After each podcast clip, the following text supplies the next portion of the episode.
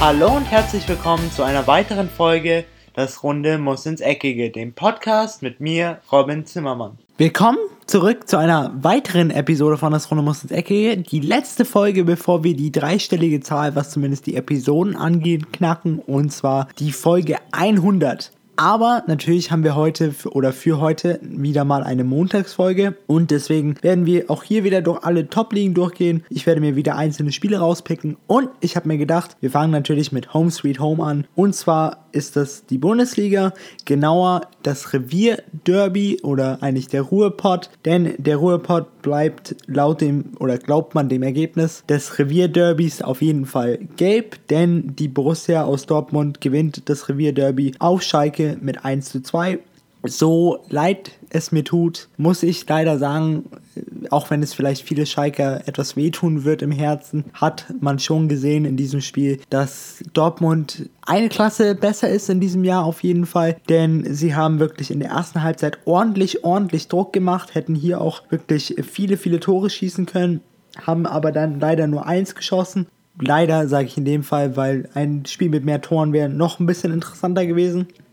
Denn es war eigentlich, um das Spiel zusammenzufassen in einem Wort, wäre, würde ich umkämpft benutzen und ein sehr, sehr mittelfeldlastiges Spiel. Aber Dortmund machte, machte es früh interessant und zwar in der siebten Minute nach Vorlage von Marco Reus schoss Thomas Delaney, der Däne, das 1 zu 0. Danach begleitete Borussia Dortmund wieder ihr, ihr eigene oder ihr kleines Problem, das sie schon seit Jahren haben. Und zwar ist das die Chancenverwertung. Sie hatten wirklich große, große Chancen durch Marco Reus zum Beispiel, der wieder mal eine Chance nicht nutzen konnte. Und dann kam es, wie es kommen musste. Zunächst einmal ein herber Rückschlag für Schalke 04, die dann den Ausfall von Guido Burgstaller, ihrem letzten Stürmer, hinnehmen mussten und somit die Angriffsreihe vorne Schöpf, McKenny und Medil hieß. McKenny und Medil sind eigentlich zwei gelernte Verteidiger. Also was sich da Tedesco Tedesco teilweise gedacht hat, hat mich schon ein bisschen gewundert. Schlussendlich wollte er dann in der 76. Minute offensiv nochmal nachlegen äh, und wechselte Bastian Ochipka für Jevgen Konoplyanka aus, aber da war es schon zu spät. Zwischenzeitlich kam dann Schalke sogar noch zum Ausgleich und zwar durch Elfmeter für Schalke, den dann Daniel Caligiuri perfekt verwandelte, aber diese Führung hielt nicht lang und zwar gerade mal 13 Minuten nach einem klasse Angriff von Borussia Dortmund und einem super Abschluss von Jaden Sancho kamen wir hier nun zum absoluten Endergebnis, zum 1 zu 2. Es hätte aber in den letzten 15 Minuten noch zwei oder dreimal in auf Schalkes Torseite klingen können, denn Borussia Dortmund hatte noch einige gute Chancen durch Marco Reus und auch durch Guerrero, die Ball Guerrero, der zum Beispiel den Pfosten traf. Aber dieses 1 zu 2 spiegelt auf jeden Fall das Spiel sehr, sehr gut wider, weil es eben umkämpft war. Es war nicht so, dass Borussia Dortmund Schalke komplett dominiert hat, aber in der ersten Halbzeit hat man schon gesehen, dass die eine Mannschaft vielleicht aktuell ein kleineres Formtief hat und die andere Mannschaft doch sehr, sehr auf einem Höhenflug ist und nach der Meisterschale langsam aber sicher greift. Die anderen Ergebnisse an diesem 14. 14. Spieltag waren Werder Bremen gewinnt 3-1 gegen den Aufsteiger Fortuna Düsseldorf, Bayern 04 Leverkusen gewinnt knapp mit 1-0 gegen den FC Augsburg, der FC Freiburg gewinnt deutlich gegen RB Leipzig mit 3-0, der FC Bayern beendet seine Sieglosserie in der Allianz Arena und seine immer mit einem Gegentorserie und zwar mit einem 3 zu 0 gegen den 1. FC Nürnberg. Wolfsburg und Hoffenheim trennen sich 2 zu 2. Die Hertha gewinnt 1 zu 0 gegen Eintracht Frankfurt.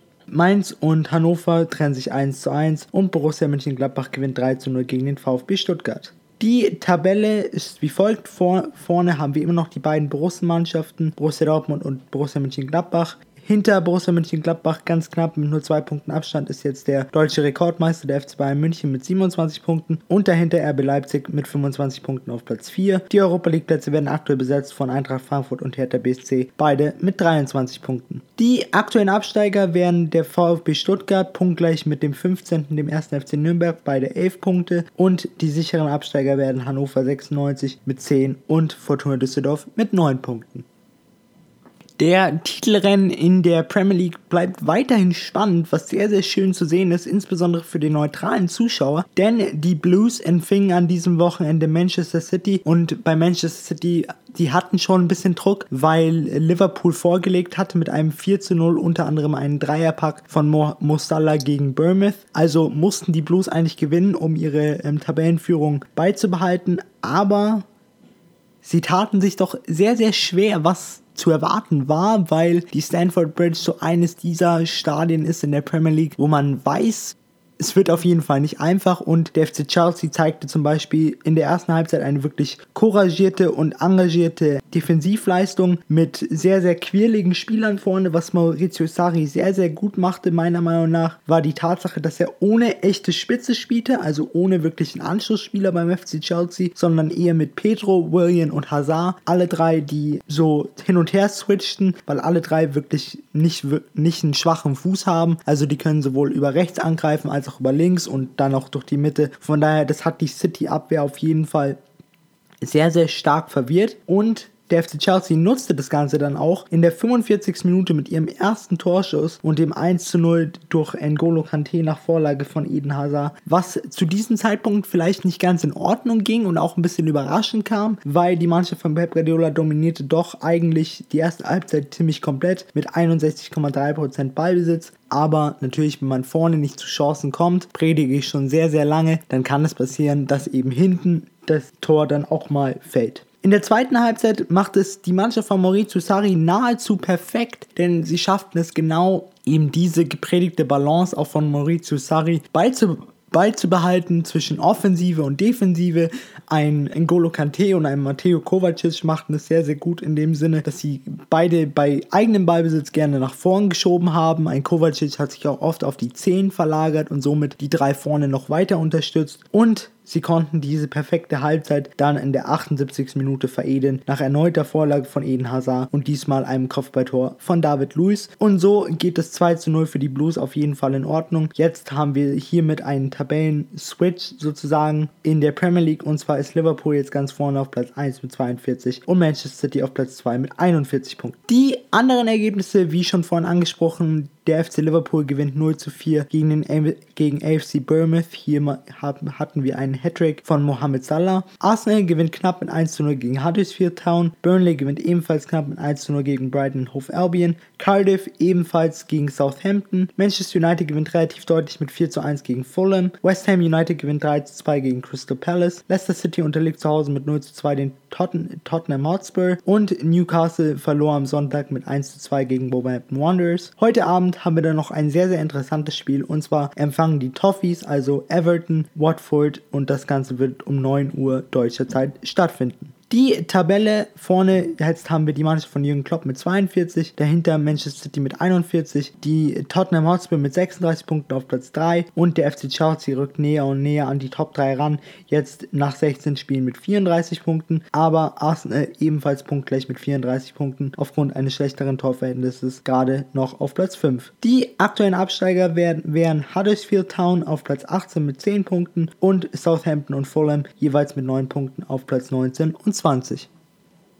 Es gab ja unter oder unter der Woche dieses kontroverse Statement von Pelé, dass er sagte, dass Maradona viel, viel besser war als Messi und dass Messi vielleicht ein bisschen überschätzt ist. Das Schöne an Messi finde ich dann immer, dass er sich nicht zu Wort meldet, sondern er zeigt Taten auf dem Spielfeld. Und ich muss sagen, das, was er gegen Espanyol Barcelona abgeliefert hat, war nur mal wieder ein Beweis, wie glücklich wir uns eigentlich schätzen können, so einen guten Fußballer in seiner absoluten Prime-Zeit sehen zu dürfen. Denn der FC Barcelona dominierte dieses Spiel gegen Espanyol Barcelona von Beginn an und veredelte das Ganze in der 17. Minute durch einen Wahnsinnsfreistoß von Lionel Messi, der wirklich punktgenau unter die ähm, Latte oder in den Winkel ging und somit der Torhüter von Espanyol Barcelona, Diego Alves, keine Chance hatte. Der FC Barcelona legte dann gleich nochmal nach in der 26. Minute durch das 2 zu 0 von Usman Dembele, hier Vorlage von Lionel Messi und in der 45. Minute zum 3 zu 0 von Luis Suarez nach Vorlage von Usman Dembele. Dann musste natürlich Messi seine Show nochmal veredeln und zwar in der 65. Minute nach einem erneuten Freistoß, wo Alves ein bisschen schlecht aussah, weil er vorher einen kleinen Tippelschritt in die falsche Richtung machte und somit die andere Ecke für Lionel Messi aufmachte, der somit sein nahezu, würde ich mal sagen, perfektes Spiel veredelte mit seinem zweiten Tor und seiner natürlich auch Vorlage, also drei Scorerpunkte in einem Spiel. Ich glaube, besser als das hätte man nicht auf die oder auf das Statement von Pelé antworten können. In der 75. Minute hatte dann noch der Espanyol, hatte noch Espanyol Barcelona kurz ihren Moment des Ehrentreffers, welcher aber dann äh, dank der VAR noch aberkannt wurde und somit blieb es bei dem 0 zu 4 für den FC Barcelona. Die anderen Ergebnisse an diesem 15. Spieltag in der Primera Division waren CD Leganes gegen FC Getafe, hier trennen sich beide 1 zu 1. Atletico Madrid gewinnt deutlich gegen Deportivo, Deportivo Alaves mit 3 zu 0. Der FC Valencia und der FC Sevilla trennen sich 1 zu 1. Der FC Villarreal verliert zu Hause mit 2 zu 3 gegen Celta Vigo. SR Alba und Udinese Levante lieferten ihren Zuschauern auf jeden Fall ein Spektakel mit einem 4 zu 4. SC Huesca verliert knapp zu Hause gegen Real Madrid mit 0 zu 1. Real Sociedad unterliegt zu Hause Real Valladolid mit 1 zu 2 und Betis Sevilla gewann gegen Rayo Vallecano mit 2 zu 0. Heute Abend haben wir dann noch ebenfalls um 9 das Spiel Athletic Bilbao gegen den FC Girona. Die Tabelle vorne wieder der FC Barcelona nach einem kleinen Ausrutscher vom FC Sevilla mit gerade mal in Anführungszeichen nur einem 1 zu 1 gegen den FC Valencia. Somit der FC Barcelona mit 31 Punkten an der Spitze. Dahinter mit beiden 28 Punkten den FC Sevilla und Atletico Madrid. Real Madrid auf Platz 4 mit 26 Punkten. Deportivo Alaves auf Platz 5 mit 24 und Udinese Levante auf Platz 6 mit 22. Punktgleich jedoch mit Betis Sevilla auf Platz 7. Die aktuellen Absteiger wären, wären Athletic Bilbao mit 11 Punkten auf Platz 18, Rayo Vallecano mit 10 Punkten auf Platz 19 und das Schlusslicht Este Huesca mit 7 Punkten auf Platz 20. Das vielleicht beste Spiel an diesem Spieltag in der Serie A wurde zwischen der Mannschaft von Cristiano Ronaldo und der Mannschaft von Mauro Icardi, Juventus Turin gegen Inter Mailand ausgetragen. Man muss sagen, das erste oder die erste Halbzeit dieses Spiels bot wirklich einiges für die neutralen Zuschauer, denn es gab nicht wirklich ein Mittelfeld. Beide Mannschaften überbrückten dieses sehr, sehr schnell und taten wirklich alles schnellst wie möglich vor den gegnerischen Strafraum zu kommen. So hatten beide Mannschaften wirklich gute Chancen. Juventus Turin hatte Chancen durch Dybala, Chiellini und Bentancur, aber die größte Chance hatte wahrscheinlich der zentrale Mittelfeldspieler Gagliardini von Inter Mailand, der aber da nur den Pfosten traf. In der zweiten Halbzeit merkte man dann jedoch, dass Inter Mailand ein bisschen mehr verzweifelte, denn sie kamen nicht mehr so zu Chancen. Die alte Dame bekam das Spiel mehr und mehr in den Griff. Sie schafften es, Inter Mailand zu kontrollieren, aber blieben dabei auch nicht zu passiv, sondern schafften es weiterhin zu agieren. Und zwar in der 66. Minute kamen sie ja nochmal zu einer Chance. Nach Vorlage von Joao Cancelo stand es dann 1 zu 0 durch Mario Mandzukic und somit blieb es schlussendlich bei dem 1 zu 1 ein verdientes Ergebnis, wenn man sich nur die zweite Halbzeit betrachtet. In der ersten Halbzeit war Juventus Turin, insbesondere nach dem Pfostenschuss, eigentlich ein bisschen glücklich, aber ein Spiel dauert 90 Minuten und nicht nur 45. Die anderen Ergebnisse an diesem 15. Spieltag waren der SSC Neapel gewinnt 4 zu 0 gegen Frosione Calcio, Cagliari Calcio gegen AS Rom trennen sich beide 2 zu 2, Lazio Rom, die andere Mannschaft aus Rom, spielt gegen Sampdoria Genua ebenfalls unentschieden 2 zu 2. Uesta Solo gegen AC Florenz trennt sich 3 zu 3. Der FC Empoli gewinnt 2 zu 1 gegen den FC Bologna. Der FC Parma und AC Civo Verona trennen sich 1 zu 1. Udinese Calcio unterliegt zu Hause Atalanta Bergamo mit 1 zu 3. CFC Genua 1893 gegen SPI 2013 trennen sich beide 1 zu 1. Der AC Mailand und der FC Turin beenden dann diesen 15. Spieltag in der Serie A und zwar mit einem torlosen 0 zu 0. Die Tabellensituation in der Serie A schaut wie folgt aus. Vorne die alte Dame mit 8 Punkten Vorsprung auf Platz 2, den SC Neapel mit 43 Punkten, dahinter Neapel mit 35, Inter Mailand mit 29 und der Stadtrivale AC Mailand mit 26. Die Europa League Plätze werden besetzt von Lazio mit 25 und dem FC Turin mit 22 Punkten. Die aktuellen Absteiger wären der FC Bologna mit 11, Frosione Calcio mit 8 und das absolute Schlusslicht auf Platz 20 AC Cive Verona mit 3 Punkten. Damit geht auch die heutige Folge zu Ende. Ich hoffe, ihr hattet auf jeden Fall ein schönes Wochenende und könnt jetzt mit neuem Fußballwissen und neuen Elan die neue Woche starten. Wir hören uns dann auf jeden Fall wieder am Freitag zu Folge 100. Da habe ich was ganz Besonderes für euch geplant. Also schaltet auf jeden Fall wieder ein. Ich werde einen alten Interviewgast von mir reaktivieren, aber diesmal werde nicht ich der sein, der interviewt, sondern ich werde der Geinterviewte sein. Also ihr könnt euch da auf jeden Fall auf was freuen. Ich würde mich auf jeden Fall sehr, sehr freuen, wenn ihr einschalten würdet. Das war es jetzt erstmal von mir. Habt eine schöne Woche. Ich bin damit raus und ciao. Und das war's auch schon wieder mit einer weiteren Folge Das Runde muss ins Eckige, dem Podcast, wo ihr alles rund um König Fußball kompakt auf die Ohren bekommt.